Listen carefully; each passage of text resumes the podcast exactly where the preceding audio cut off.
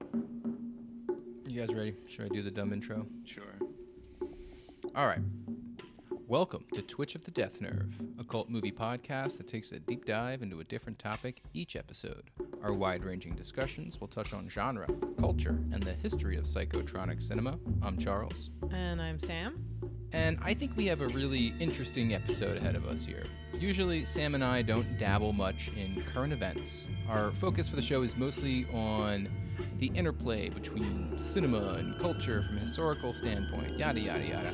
The goings on in 21st century Hollywood, while occasionally fraught with salacious psychodrama, j- just ain't our beat. It's not what excites us, and it's not that it's, you know, particularly difficult to place you know the current cultural moment within historical context it's just often hard to get right so we just stay in our lane and avoid that kind of shit and just talk about old movies and niche genre stuff you know we we avoid the current event kind of fare Yeah, but this is different. This isn't just a current event. This issue of strikes and basically these kind of class issues are at the heart of Hollywood for its entire history. And the outcome of this particular strike is not just going to be something that people talk about for a month. It's something that's going to affect the entertainment industry in this country and probably also around the world. And I think, you know, it's hard to deny that the history of society as we know it is the history of class struggle. And certainly strikes have been a major part of the foundation of the US and resistance as well. And to help illuminate these matters and bring an insider's perspective, Samm and I are joined by the acclaimed filmmaker, professor, and proud union member, Charles Smith. Welcome, Charles. Oh, thank you so much, Charles whoa, whoa. and Samm. Charles Smith the third. The third. You got to get the whole thing in I there. know. All right, so I guess to start things off, uh, I want to ask you, Charles, what is the WGA and what are their demands?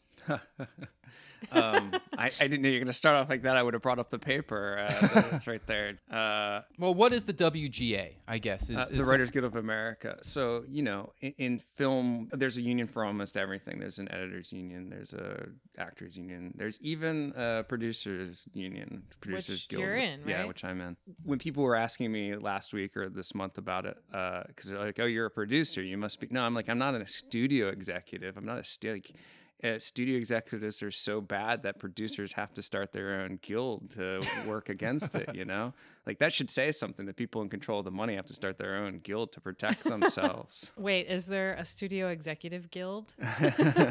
yeah, it's is that like the Lollipop Guild? yeah, I don't think so. AMPTP, which is negotiating for all the studio execs, um, and then you've got the the Writers Guild, and it's all about how to get paid for streaming because you know you know it's always been considered new media, and it's been considered new media for what fifteen Yeah, years. it's not yeah, for a while now. So they have to figure out a way to pay people with that because there are no residuals for that, right? So if I'm in, if I do a job that's supposed to give me any kind of residual for a streaming thing and based on profits, like what is the profit? There is none because it's on its own streaming service. And then it would only work if they were then to sell it to, say, CBS to air, like if they went syndication. Yeah, because there's precedent for that. Like and and there is this like advertisement revenue, but with Netflix it's just this monthly subscription thing. And they're like a company that like is a disruptor that's losing money and only seems to exist like an Uber to put other people out of work in a way or to change the industry so much so that like no one knows who's holding the bag and who to ask for your money from because it's you know, it's not what it used to be. But it's not. You can't even just say Netflix because there are so many. s- It, it's like every major platform now has its own streaming site. And I think things really changed during the pandemic when films didn't immediately go to the theater for an extended period of time. And there's this whole issue with, you know, people like Scarlett Johansson suing because having a theatrical release was part of her contract and what does it mean when your film is in the theater for a week and then it just goes to streaming and how does that affect people's income? You know who wrote a great article on this is G.R.R. Martin. He, he got his start on the Twilight Zone, the the reboot in the '80s, and they had a full writer. So 22, you get 22 episodes, you get a full, you get a full load. I don't know how many people there are, but you get a dozen people at least to write all these episodes. And there's various tiers, like the staff writer being the lowest, and then they're, then they're called like um, executive producers, associate producers, things like that. So an executive producer on a TV show is going to be the showrunner, but they're going to also write, write writing the stuff. But in traditional television, you would have them being involved in every aspect of the show. If I'm just staff writer writing some episode for CSI, Twilight Zone, whatever, I would follow the entire process. I would write it, then I'd be in the casting, so I'd see that. I'd, they'd, they'd take my opinion. I'd be on set. If there's any rewrites, we would do them there. But I'd, I'd oversee the entire process. So as like, uh, if I was a beginning writer just out of school or just happened to be a good writer, like he was a fantasy writer, that Hollywood's a different kind of thing because you could be the best fantasy writer in the world, but you go over to Hollywood, they're still like you're a newbie. Oh my God. Hey kid, you gotta Totally. sit, you gotta sit in the back and keep your mouth shut while we do the thing. Uh, that, it's one of the things that always made me laugh. Like they don't want to take a chance on a really good new writer. Like I feel like there's a lot more they can pull from. Anyway, could even go so far as to say not having low budget or independent films, not having a Corm like Roger Corman anymore, it really harms the industry and also harms creative uh, the creative. Yeah, I mean, well, it's been a consolidation of power. Like, I mean, I feel like the the other story that's that exists that we've kind of accepted is this monopoly, where there are this many studios that are just kind of owning the entire media landscape. And I think a lot of the scripts that come out that are on TV, and this is not to knock the writers. Like to me, the writers are they're, they're like fucking working stiffs. I mean, obviously they're in Hollywood, they're surrounded by sickos, and they're just like doing the fucking Hollywood dance. But they are working people that are there fucking getting pissed on that are just like these creatives in this machine that's grinding them to dust while they cook up all these ideas. But it is true that a lot of the television and films that have been coming out in the last, you know, I, I don't know how long, but for the last little while, feel almost as if they are algorithmic. I mean, I haven't seen this new uh, Addams Family show Wednesday on Netflix, but I fucking guarantee you there is a scene in this Wednesday show where she uh, she she's new to school. Here it is. I'm, I'm throwing my pitch at you. She's new to the school. She's showing up. She's weird. A lot of the kids are weird, and she's in the like I don't know the cafeteria or an auditorium, and someone is pointing out like, oh hey, you see that over there? That's the skeleton crew. They're the bad boys, and over there, that's the uh, you know. And they have the scene where they show all the cliques in the school, like that is a scene that I have not seen the show. I know it fucking happens. I know it because it happens in all this dumb shit. And because it feels so algorithmic that so the writers are truly threatened by this presence, this you know dark cloud in the sky that is you know chat gpt or or the ai that is going to suck up these creative jobs because the general public has been fully greased for basic programming that is not that challenging that on the surface doesn't you know you know what I'm fucking saying here? Like it, it's, it's it's as if we're like ready for this AI takeover because it's almost already happened. in- Yeah, in a but way.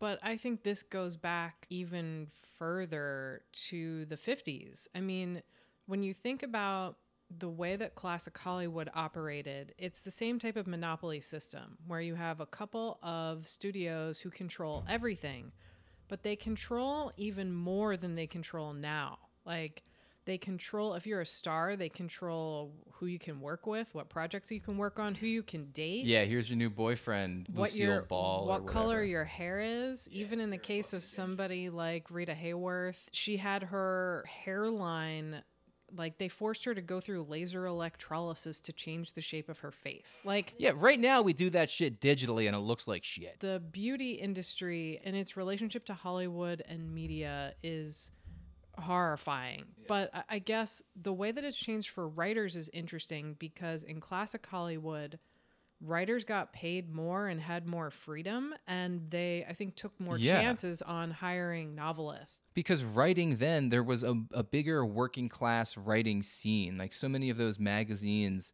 we're publishing you, you know, by the word, and we're and we're paying all of these like young weird fiction and and fantasy and all, all kinds of writers were living just by typing. Oh my like, god, you could I've get gotten by. I've gotten paid by the word before, and it's the greatest thing ever. Yeah, no one does it what a anymore, dream, but it's what a dream. magical. But wait, so I think the foundation of the problem here is capitalism, and especially American Yeah. capitalism. When it when it comes down to this conversation of the quality of the writing and the quality of the entertainment, I think compared to places like Europe, the US basically has no funding for the arts. And so when you have this, you know, multi billion dollar industry who doesn't look at what they're doing as art, or as a social good, or as a thing Well, that is d- nourishing, that is like yeah, but that doesn't matter. It's it's entertainment and it's I, I think having that kind of homogenization serves the industry. And so if you can homogenize it further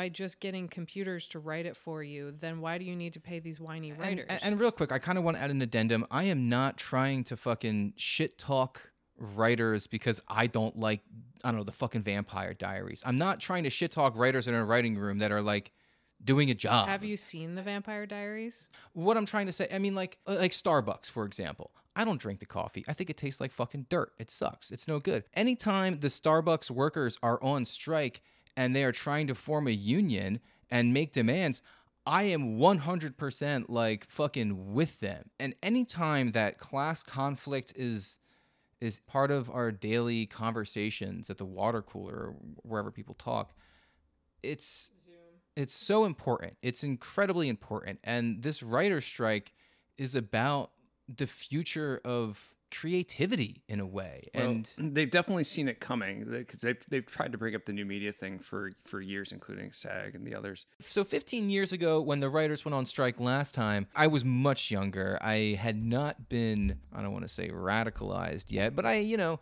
all I knew about the writer strike was like, oh, now the fucking fourth season of Lost only has 15 episodes instead of 28, and I'm pissed about that. Conan O'Brien has a beard and like is just fucking around with the audience for, you know, a month or 2 months or however long that went on for. And I think there are a lot of people in America that see this as just an inconvenience to their daily operation. There there is this kind of lack of solidarity and I think that's because you know people think that conversations around the idea of class struggle or even, you know, class war are just for angry radicals sitting in like a circle clutching a little red book and you know, that's bullshit. That couldn't be further from the truth. I feel like class war is something that is not an abstract concept. It's something that is a lived reality for every single working person who works for a wage. You know, you are in a class war, and the reason why you're losing it is because you don't realize it, or, or, or you don't you don't see any different path. And the only time that these paths are even open and, and you're able to see it is when there is a strike. And the strikes that are in Hollywood are so fucking visible. They're so huge. Like it's like the the, the rail strike that happened, I didn't hear about that shit until it was like done. You know what I mean? And because that was Yeah, that was suppressed. but when you know you can't get your vampire i don't know why i keep saying vampire diaries when you can't get your fucking seat up i don't know what fucking shows are on right now but when you can't get that then you're like oh Did you did you see that uh, one of the great signs from the writers' strike was a sign that said like meet our demands or we'll spoil the end of Succession. yeah, the, the, the signs are one of some of the greatest things that yeah come out. oh of i love thing. a fucking Like, They're the protest best. sign they, they're wonderful, but, But yeah, like writers' protest signs are. you, you, you, you have a totally uh, valid point because the, the media for whatever doesn't want to. Why didn't I like? I feel like the Inquirer should have been like, hey, the, you know, there's a strike, there's a local strike. I did. I had to look it up. I didn't like. But, just thi- confused but this is by that. this is the problem that I was talking about earlier with this kind of goal of homogenization. Like it's not just Hollywood, it's not just television. It's something that's been going on in the media forever. And I think once you get rid of any kind of progressive or left wing perspective from the media, then people don't hear about strikes and they don't hear about the valid demands that cause the strikes in the first place because I think what a lot of people who view them as inconveniences don't realize is that on some level striking is a privilege. Like you're choosing to walk away from your employment, and what if you don't get your job That's back? why it's so hard for people who work like dead end minimum wage jobs like me. It's it's impossible to go on strike because like you don't have any fucking money in the bank. And and chances are you're not part of a union. Often a lot of strikes in like department stores, retail, Starbucks kind of shit, McDonald's strikes, they don't work. You know, they're in, I'm not saying don't fucking do them, but sometimes like they ruin people's lives. Like there was a while where I was flirting with the idea of doing salt work, which is where you you get hired somewhere only to agitate and help people form unions. But the more I talked to old salts, not to be confused with like, you know, sea dogs, but like people who had done salt work for a long time, is that a lot of times it's unsuccessful and you fuck up people's lives. oh yeah, didn't you you, know? get fired? I don't want to go into this. But you, you know what I'm saying though that like striking is you're right it is a privilege and that's why when you know there is a privileged class who is still no I'm sorry there's a working class people who are definitely have it better than a lot of other working class people Yeah. like writers in Hollywood or teachers or or doctors or, or rather nurses like Yeah, not that teachers let's have not it great Teachers, but what to, I'm but what I'm saying though is that like they teachers do have it better than people flipping burgers, people working at Well, fucking. you're talking. We have to be specific about this because if we're just talking, uh, each teachers union is going to be by state. And for example, the Maryland Teachers Union has a no strike clause in, in, in their bargain, so they can't strike. So their deals are always shit. And those people, and they and they have Which consistently taken away their their pensions and they've rated them for whatever reasons. And they're like, uh, so the, the, those are those are other problems. I mean, some of these striking, some of these people on strike, uh, I, they're like, well, we like have no strike clauses, and we're going to have these things. Well, you don't have any power if you can't strike.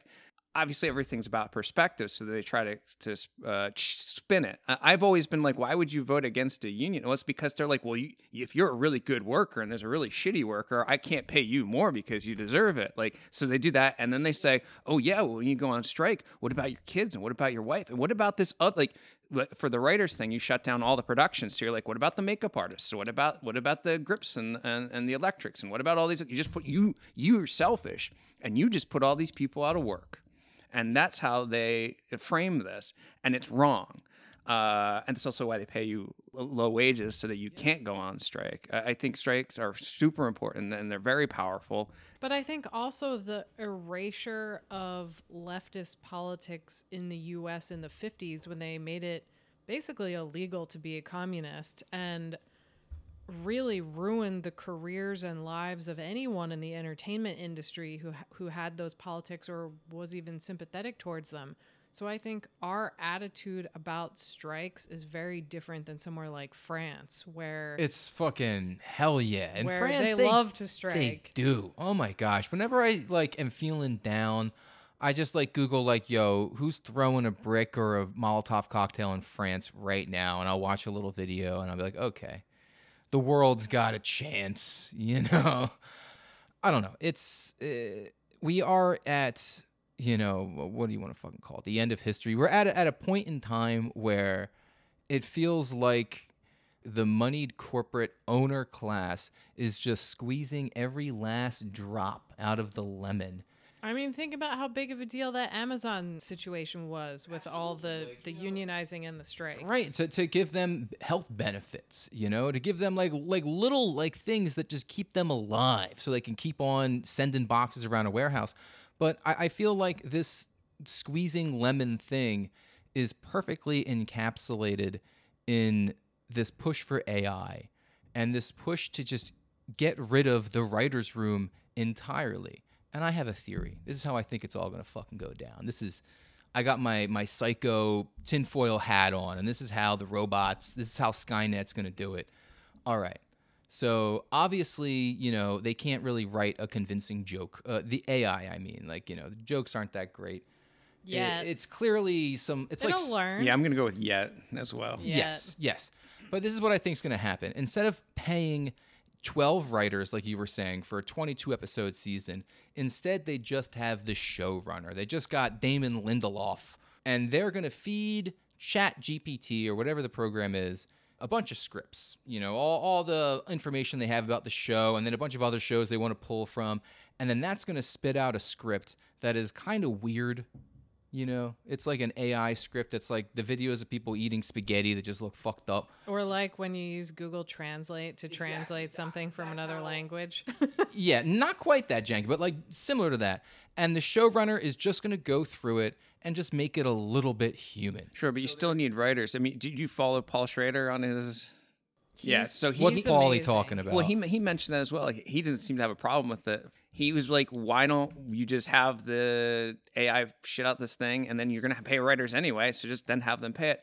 Uh, I'm not, you know, we shouldn't be opposed to new technologies. They definitely have a, a place for us. And I, I, I as a as a producer, like, okay, so occasionally I will talk about things not as Charles, but as like a producer. But as a producer, and I, if I was producing Law and Order, and there's 22 seasons of it, why wouldn't I want to throw, throw, throw that in there and see what our formulas and see what these things are? But also at the same time, I would want to have someone clean it up and write it, or just throw them up on the wall and, and be like that. I think if they can compromise and find a way to use this this te- new technology, because you're not going to stop a new technology. Period. No, you no. need to figure out how to incorporate it, how how it benefits everyone. Eh, Well, I mean, th- that's that's the part. That's the fucking ticket right there. Is how it benefits everyone because that is the dream of the Jetsons that we have never fucking come close to realizing. Is that yes, we live in the future. We got the flying cars. We got we have all the shit. Except it is not. It's not for us. Anytime a new piece of technology comes along that should make our lives easier, for some reason, I need to work another fucking ten hours a week. You know, it's it's not being spread out. Anytime there's some like alleviating bit of new tech, it just means we're fucked more. At least the working people are fucked more. Unless you live in Scandinavia. Yes, obviously it's a different story if you live in some fucking, you know, White people paradise. yes, if you live in uh, a, a white paradise, the antithesis to the Coolio song. But I, I feel like that's why. Hang on, what the fuck was I? Schmidt in a white paradise really fucked me up with that one. that was a good one. Though. That was pretty good, yeah. Uh, wow, I thought nothing could derail you. I can get one every once in a yeah, while. yeah, yeah, yeah, yeah. As I walk through the valley where I harvest my grain, I take a look at my wife and realize she's very plain. But that's just perfect for an Amish like me. You know I shun fancy things like electricity. Oh yes, and I and I feel like this is the. Luddites. You're familiar? Are you familiar with the Yeah, of Luddites? course. I mean, they right now are just this fucking joke where it's like, oh, you don't like new technology, you Luddite. You don't want to get a smartphone, you got a flip phone, you Luddite. And the Luddites, what they were, were they were a bunch of uh, textile workers. And there was this new textile machine that was fucking doing their job for them. And they realized that this wasn't going to make their lives easier. Even though they hated having to go in this fucking shitty factory and live in this awful life they realized that now now they got nothing. Because now the boss is getting everything when before he had to at least give them a few crumbs and now their crumbs are gone. So that's why like when a new tech comes out like yes it is good. It's it's it's time saving. There's less humans have to you know be immiserated. But that's not how it ever works also- it never works that way This is just like such a frustrating conversation to have because Oh, I'm loving you know this. we we talked about and maybe we'll get to this maybe we won't but we talked about movies that deal with strikes and there's this great Elio Petri film from 1967 called The Working Class Go to Heaven. And what you just described is basically the plot. It's this guy, played by the great Gian Maria Volonté, works at this factory and he figures out how to do his job faster than everyone else and turns it into this competition and they all hate him. The machine basically cuts off his finger and it radicalizes him because he realizes like we have this technology that's supposed to be making our jobs easier but instead it's just like pushing us to compete with each other to the point of injury potential death and the only person who's benefiting is the owner who is a person who we never see who doesn't know us and like the fact that a film from 1967 has literally all of the same class warfare labor issues as a conversation about a writer's strike in 2023 Yeah. it's like it- that's just miserable It is. I mean, everything stays the same, but just somehow gets worse. at least we have the internet? I don't yeah. know. No, at least what? at least we have the fucking the, the void of doom. The I, I don't know if it necessarily get wor- uh, gets worse. I just think it, shi it shifts. It's just it's not here. It's there. It just shifts between who they are and what they're doing. A- Absolutely. I mean, the, the end of the world, the apocalypse has already happened. It's just, it might not be here yet. Or maybe this is just what it looks like. Because if you think about the 60s and something like the Jetsons or like or like Star Trek. Star Trek's whole thing is it's the future. We have all this technology that allows for space travel, but the premise of Star Trek is they live in a utopia where there's no more racism, there's no more sexism, there are no more class issues. They're just They're just living Living this like dream. suburban dream where a fucking robot brings you a lemonade. well, that's and... the Jetsons, not Star Trek. Oh, I'm sorry. I thought you said the Jetsons. No, no, I was talking about Star Trek. But oh, I feel like the Jetsons has a comedic kids suburban version of that where it's like we have this basically vision of 50s middle class prosperity but in a futuristic cartoon. Yeah, and I feel like the topic of uh, living at the at the end of the world when the apocalypse is here, and in the '60s they at least had the threat of like the bomb, like a real apocalypse where we're all gone in one flash. And right now we got this really boring slow death. You know, it's like a, a character who gets stabbed in a fucking kung fu movie, just milking it. You know, just going ham on that death scene and rolling and rolling.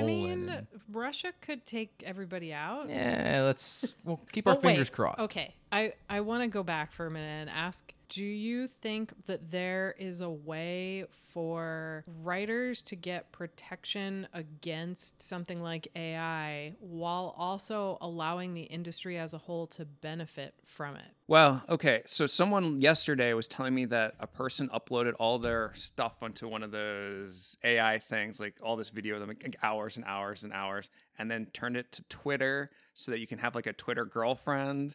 And they're making a lot of money. So I'm glad to see people making Oh, money yeah. doing that. Uh, but back, to, uh, so we'll go back to the writers' room. Yeah, it is 12, and then they have these mini rooms of, you know, six people, four people. What do, sometimes. what do they do in the mini room? Yeah, is Uh, that just a fucking writer's room? Why is it called mini room? It Be- sounds well, so because you had you had the original size twelve or more writers, and they would do the entire season. And again, they would also be there for production. So Netflix, for example, would then have a mini room of four, six people, which mainly the showrunner and, and someone else. They'd write the season in advance and then be like, "See you." So those other people would never get to see production, would never be involved in production, and that's oh, they're and- just like they're just like being paid the day rate or something yeah, to be in the fucking room for a little while and then they're donezo. Yeah, effectively, and this wouldn't last as long. So if- when you were on a real like a when you were on a longer show, you'd have weeks and weeks and weeks of work. Uh, but this other time is what maybe you have three months of work instead of six months of work. So you've literally cut everything in half.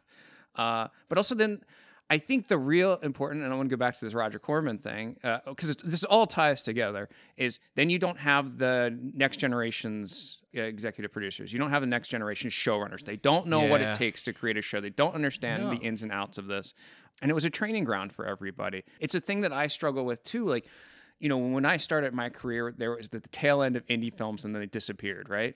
Uh, we always thought that we'd make some shitty $100,000 movie and then we'd be in the next level of making those three to five. Uh, but those disappeared. I, sure, Yeah. we I've may have been involved in them since, but like it took way longer than it should have, and we didn't get the training ground. And also, how do you get someone that makes a really good indie film?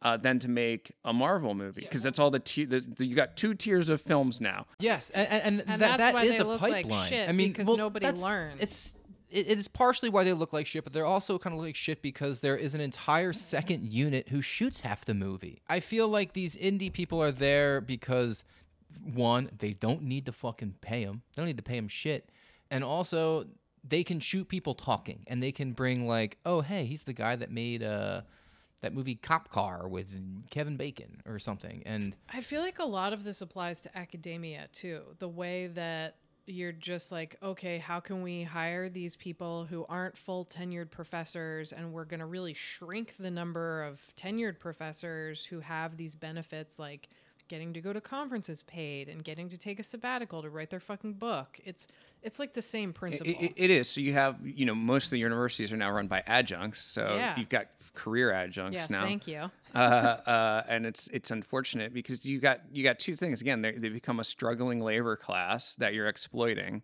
and they're supposed to be teaching the next generation. Um, so you're losing effectively it's that something that all good unions do. There's an apprenticeship, right? And so if you're going to become a plumber or steel worker, of which I mentioned, I didn't mention on the show, but to them earlier, I was in a, I worked in a factory when I first started uh, as a steel worker. I worked in a paper mill.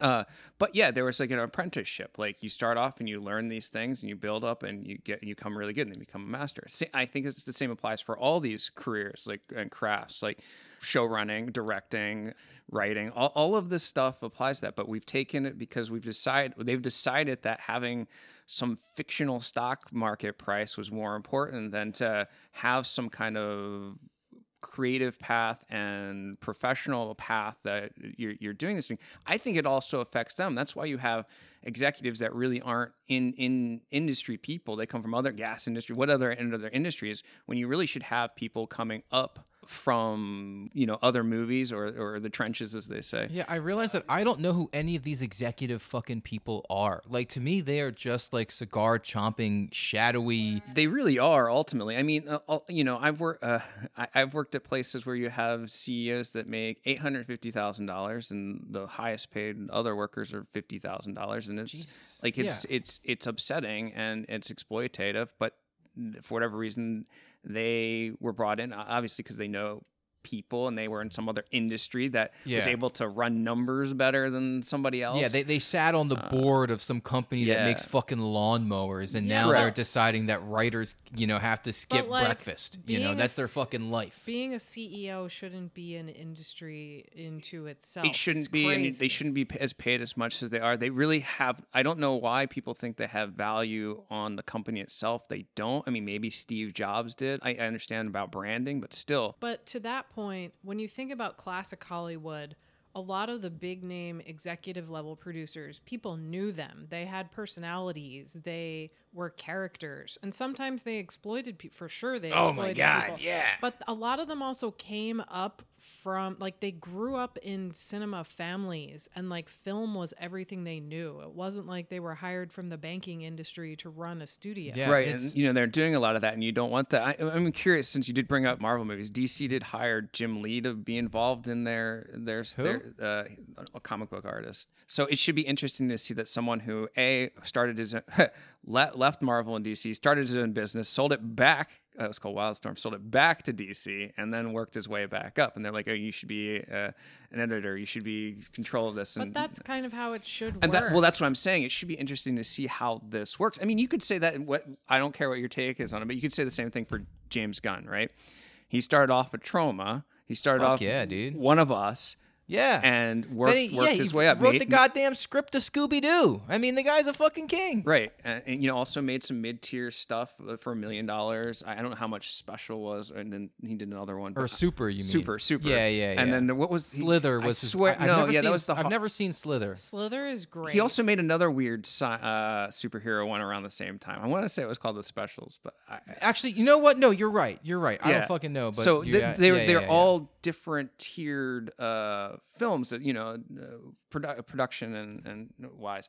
And so he has that whole Yeah. experience of all these. le- And he knows how things. I think that's why his stuff is actually good. 'cause he Yeah, because he's and- for sure he came from a place where he like learned how to fucking do everything, which is Troma. When you write scripts for Troma, you're on set every day having Lloyd Kaufman throw fake spiders and fake cum on you, and sometimes real spiders. and real cum. Yeah, it's a from stories I've heard from Troma sets. It's pretty wild, but But still, yes, you're you, learning you the came up. process You, of you learn filmmaking. everything doing that, And- and and then you go to like the studio system where it's like, okay, hey, we need some hired gun. No pun intended. To write the script for the Dawn of the Dead remake, you know, to write the script for fucking Scooby Doo, and he does them. And like both those movies, say what you will about them, are pop culture fun. You know, the Dawn of the Dead movie upsets my soul, but it's pop culture fun. Okay. Scooby Doo is terrific. He has a knack for pop culture that I agree, you're right, Charles, is something that people don't seem to have because he's someone who's inspired by uh tons and tons of different sources you know they probably watches fucking three stooges growing up and shit like that as opposed to people now who are just inspired by marvel movies who are inspired by this like I will algorithm bullshit I will say It's- that as a professor, eh, you know, you always you always start off doing the dumb things because I don't I can't remember everybody's name after a while. It takes me a while. So it's like, what's your favorite music? What's your favorite movie? And for a while, it was like whatever Marvel movie, whatever like everybody That's- universally. This is why and it was I, for I, years I couldn't like that. teach. I don't. Think. Uh, it's still it's actually less like that now. But it's A24 now. uh, A24 is the new Marvel. People fucking clap like seals when that A24 logo comes up. When I saw Beau is Afraid, it was the same clap that I got when I saw fucking Guardians of the Galaxy I- when I- Marvel came up. I mean, beautiful. The reason that they have that is because there isn't that independent company or independent No. distribution. So if that's all we've got, then that's what we Yeah. got, and that's why people are excited about Yeah. it. We should have many, many more avenues for people to make these projects. And you, I mean, earlier you were mentioning uh, European institutions about. Uh, this. So, so yeah, so America is strictly unique as there is like yeah, we have these tax incentives, but they're kind of bogus things anyway. The way they work is you get let's say I shoot in Philadelphia and I get 20% tax credit. I have to sell it to somebody for 15% to get money. That's how that's how the tax credit actually I don't works. fucking have any idea what you just said. So don't worry about it. I'm not worried. I'm It's just basically what he said was is bullshit. Yeah. So uh what but what they actually have over in Europe is they'll have they have the, like a lottery, national lottery, whatever, and they actually fund a bunch of this. So you get a, it- it would be effectively like a bunch of different grants in the U.S. Where uh, Yeah, they have huge art budgets compared to. but us. yeah, so then they get to make these movies, and you get to get you get to have a pipeline for this. For you get to have apprenticeships because they can say, oh, this person made a pitch deck of this and has a script, and let's give it a chance. And we, he wants three million dollars, but you know we can pull up eight hundred fifty thousand dollars. Great, so they do that, and you get a lot of very interesting, unique films that you can take a risk on because they don't have to make money; they just have to exist because Yeah. that was what the program was for. Same, I mean, the BBC does it too. I think the more interesting thing there, someone was asking me about that. I said well they're all unionized as well but there's there's there's caps on what actors get made. There's caps on what the writers get made. But also uh, with that is if you're an actor you have to act in so many of these low budget things. You have that's why you always see super famous british actors on those things because in order but to, it to makes maintain them it. better. yes. uh, yes absolutely. No, it, that- makes, it makes everything better. Well That's to me that is like the definition the of like ballgame. of of solidarity within a guild or within some sort of like not a broad class thing, but like within the field that you're in, you know? And I feel like eh, this was a psycho thing I was on for a long time about democratizing the workplace when I worked at like pizza shops and places like that. I felt like in order to get a job at this here pizza shop, you need to make pizzas. Even if you're sweeping the floors, you need to learn how to make pizzas. And tho- those dickheads that are making the pizzas real fast and who are like Mr. Manager Man, you need to sweep the goddamn floors for two weeks. And you need to be a busser for two weeks. And you need to wait tables for two weeks. And then you get back to making pi- like you need to do every single job in an area, which obviously is a little different from like when an actor, but like as an actor, you shouldn't just be doing these like projects that pay, that pay you twenty million dollars. Like Scarlett Johansson, I mean, say what you will about her performance in Black Widow or whatever.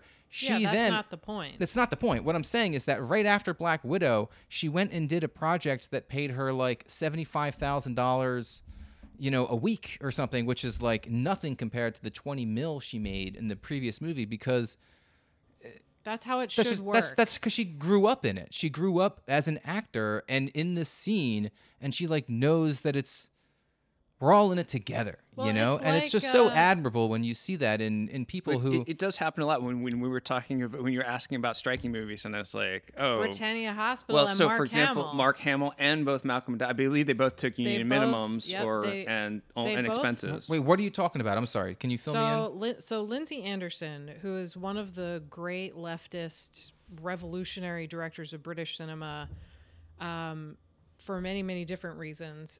One of his last films was this movie called Britannia Hospital from 1982 that basically almost tanked his career because it's so radical and it's this black comedy that is absolutely insane. But Malcolm McDowell and Mark Hamill both wanted to work with him so much that even though he couldn't get the full funding to cover their salaries, they waived their fees.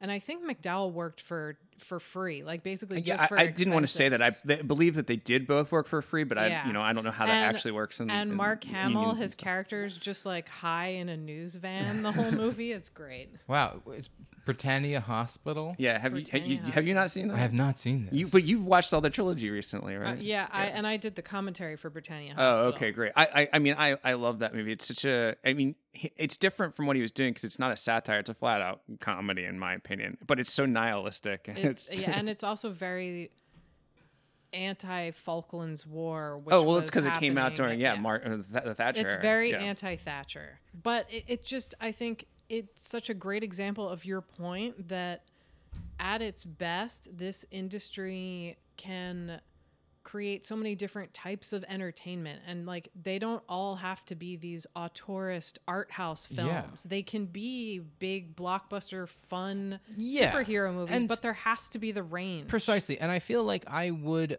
I don't know. I, I wouldn't be such a fucking shitbag about like new Marvel movies or like this never ending just like Well, I mean, that's what we make the movie, uh, the money now on. So I don't know what's the next thing they're going to make the money on, but we'll see hundreds of thousands. Of I keep hoping it's the erotic thriller, but Oh, the erotic thriller's coming back. Oh it's yeah. not coming back I- there's no sex in cinema no, no, no. anymore. You know what I think's coming back? The Michael Moore style documentary. I don't know. I think we wore that one out Yeah, I think you're right. I think I, you're right. I hope so I, I really don't know what's. but but next. wait this this actually sort of i think gets to part of why this writers strike also feels extra stressful because to me it seems like a lot of the best writers working in this country have sort of been driven out of film and a lot of them work in television and i think there is this sort of acknowledgement that like there's some great stuff happening with TV shows and Yeah, we're living in the in the yeah. golden age of prestige TV. But so what happens when you take all the writers away and it's just like a showrunner and an AI bot?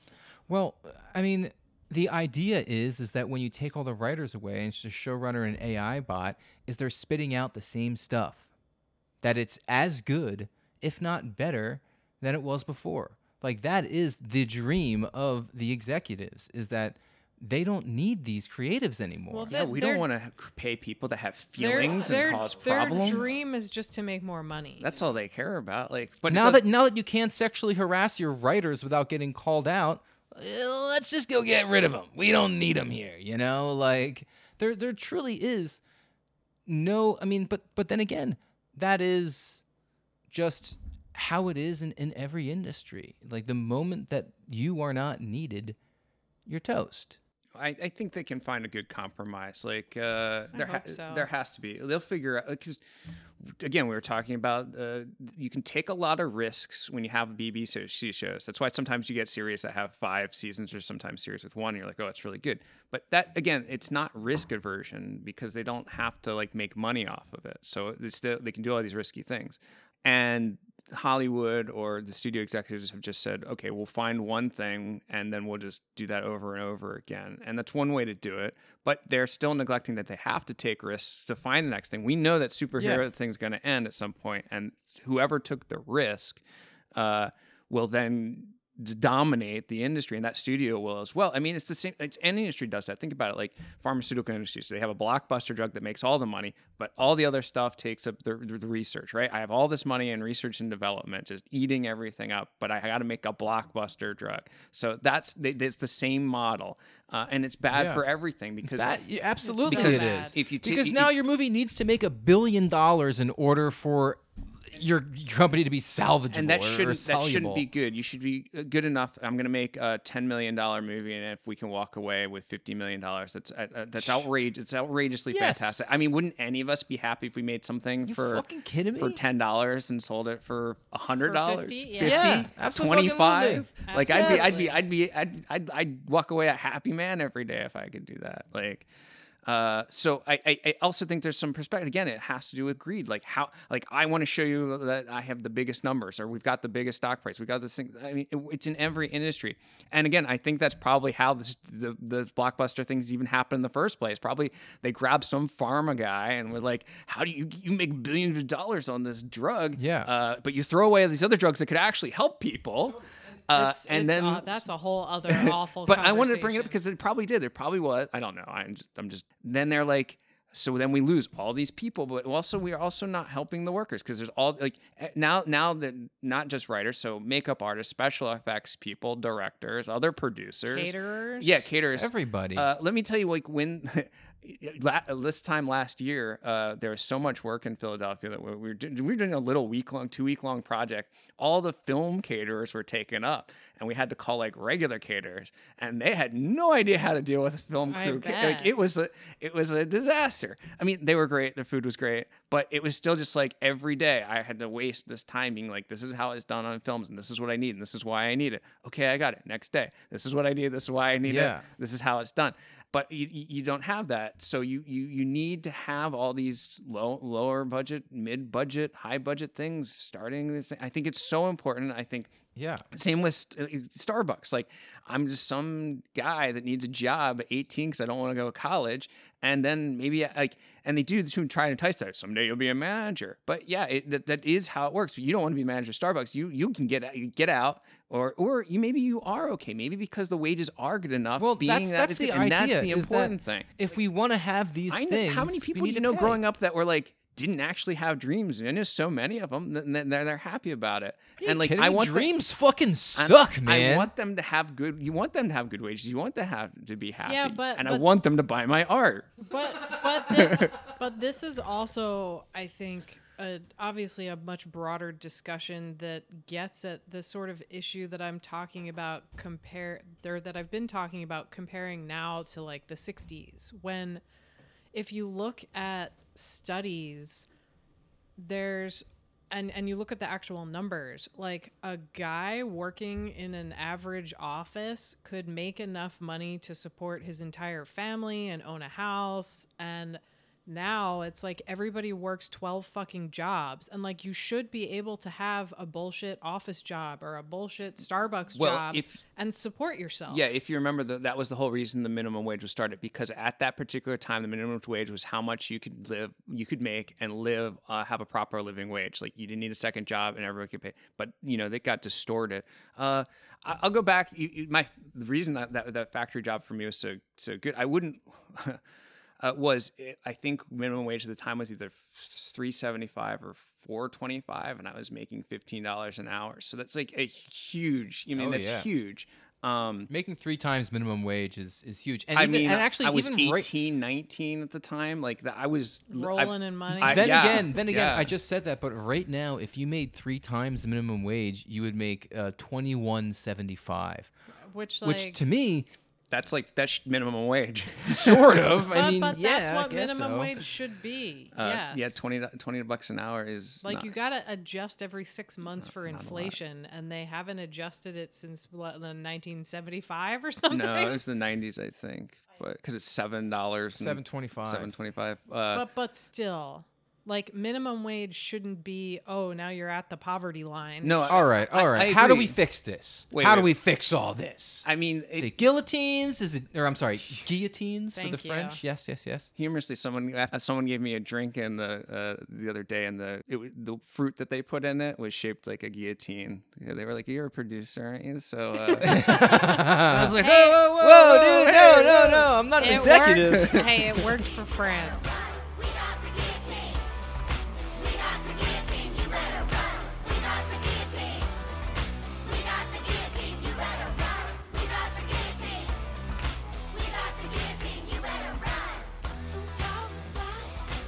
Conversely, as a producer, this is the, the, the thing that is the hard thing to say is when you're cutting a budget, the first thing you cut is the labor cost. It, it, it, it you you'd be stunned about how fast cutting labor would reduce your budget. It is shocking and it is upsetting, but that's why that happens. So you're saying you are the enemy. I, It's no, okay, man. We're not. Listen, we are not lining you against the wall. It's not, gonna happen, man. I, I'm You're never, fine. I'm You're never, fine. I'm never bad about it. I never, we never exploit people. But uh, you know, you, if I'm an independent, it's, I'm not a studio. It's, it's a studio has, I feel like, inf, like ha, can like if they run over, they can keep going over. As an independent Yeah, film producer, if I, can't. I can't do it. You know, there have been movies where I've put in fifty, hundred thousand dollars on credit cards just to get it done.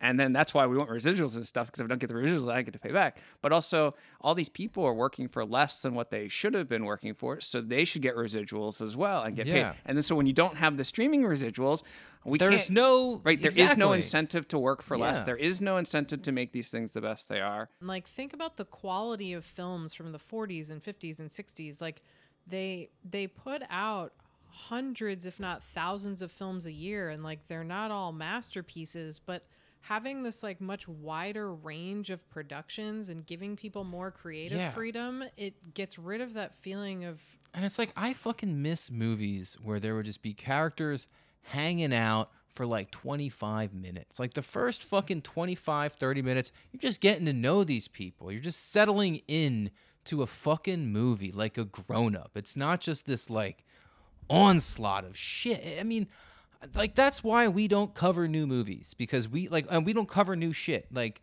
I know this is different, but it's because I it's not for me. I don't I don't respond to it well. I I just get all angry about it and have all these dumb feelings and I feel like no one wants to hear me shit on Guardians of the Galaxy. No one wants to hear me take a fucking dump on Evil Dead, you know? Uh, It's it's I bet your therapist would love to hear all that, though. Oh my god. Oh wait, did did I tell you? So I, on a similar note, as I'm sure most of our listeners know, when I do commentaries, they're almost always historical. Like I don't I don't really work on new film releases unless someone asks me to do like an essay or a video essay, so I can talk about the historical context and the subgenre. Recently, I agreed to do, and this hasn't been announced, so I probably shouldn't be sharing this, but I'm going to anyway. I was asked to do a commentary on a new film and immediately said yes. It's this movie called On Time that's all about strikes in France and how it impacts this woman who is just like struggling to get to work full time. And it's shot like a thriller, but instead of her being chased someone, it's just The bus drivers are on strike. yeah, the train drivers are on strike, so she gets stranded and it's And fucking yeah. yeah. and cops are just like spraying people with hoses and shit. I don't know what they do in France. Maybe they spray them with like They I don't know, fucking cheese or they, something. they refuse to pick the garbage up. Well, in- I haven't in seen this movie, Paris. but I want to see it now. Yeah, I honestly like good. any movie that deals with strikes. They're always interesting to me. I loved that one Boots Riley movie that came out a few years ago. I watched it like three times in still need theaters. to I was see that. obsessed with it. I thought it was so fucking cool. Was that sor- uh, Sorry to bother you. Yeah, Sorry to that- bother you. Yeah, it's interesting when you said talk about the strike strike movies. When you look it up, there's not actually a lot of movies about strikes. There's Yeah, a couple about organizing labor, and then there's a couple strike movies, or, or uh, they're they're so subplot. In, I know, I know, I know. Uh, Uh, Originally, the idea for this episode was for us to like each pick a strike movie. I, I, I, mean, it's not a bad idea, but I feel like there's not, this, but- this this writer strike thing is is so important that I didn't want to hamper it down with you know a, a standard. Uh, I'd al- I'd also argue that like if you really wanted to get into any movie where the working class is uh, is trying to advance their cause. yeah e- even if it's a comedy I, I would argue that nine to five with Dolly Parton Oh my could, God. Hell could fall into so any Perfect movie, movie. like that uh, that that represents workers' rights is is involved in this all Yeah. of the various films titled Working Girls. yeah yeah there yeah, are yeah. like five of them. and I feel like if you we were going to talk about strike movies, that you should talk. It encompasses uh, all of those movies, and they're equally as important as those because. Uh, like you said, not everybody can strike, but there's other things you can do, and we get a pleasure out of, uh, Yeah. s- you know. I, I it's funny. I figured that this episode was gonna be like uh, Charles talking about Harlan County, USA, Samm talking about the working class goes to heaven, and then I just bring up Antz. Wait a second. You're telling me I don't have to be here? We got a choice? The authorities don't want you to know about it, but we don't have to work on the tunnel anymore. It's the workers who control the means of production. Z don't dig, I don't dig. People, what is this, an encounter group? Let's get back to work. Why? Tunnel anymore. This guy Z, he's leading a revolution! I'll get back to you. I think it's important that you understand Netflix, for example, for their actors, for their voice actors, have already have AI written into it, so they can reuse, remanipulate for other episodes, uh, work that you've already done. in perpetuity. yeah, in perpetuity, and also in any media known now or not known, uh, and it's already there. So hopefully the I wonder SAG what I wonder what the first contract to have that was. Oh, I, I this is my guess. I'm not sure, but I know the Star Wars actors signed that shit over early. It was Like probably before that though, because I don't remember. Remember how many years ago you started having like a what, two, a Tupac hologram or Oh my God. um, Humphrey Bogart in commercials. Oh yeah, yeah. What was like it? Uh, it was like Humphrey Bogart is doing like a tango with a vacuum cleaner to sell. I mean, Auric this is the same thing effectively. Yeah. You you don't know what your estate's gonna do or what your children are gonna do. They're gonna sell you out for sure. But also, but the thing is though, with, with with this like new emergent technology, you're just gonna fucking type in I don't know Humphrey Bogart, uh, eating out Patricia Arquette in a Star Wars movie. he and would never. But that's what you'll you'll get. You'll get some AI version of Humphrey Bogart going down on Patricia Arquette with a bunch of fucking Wookiees running around shooting blasters, and it's like, and and we will be able to make those movies ourselves. For the studios, they're trying to get in on that action before everyone else just realizes that you can just do this shit at home. You know what I mean? And yeah, like, but there are still that's what rights. that's what.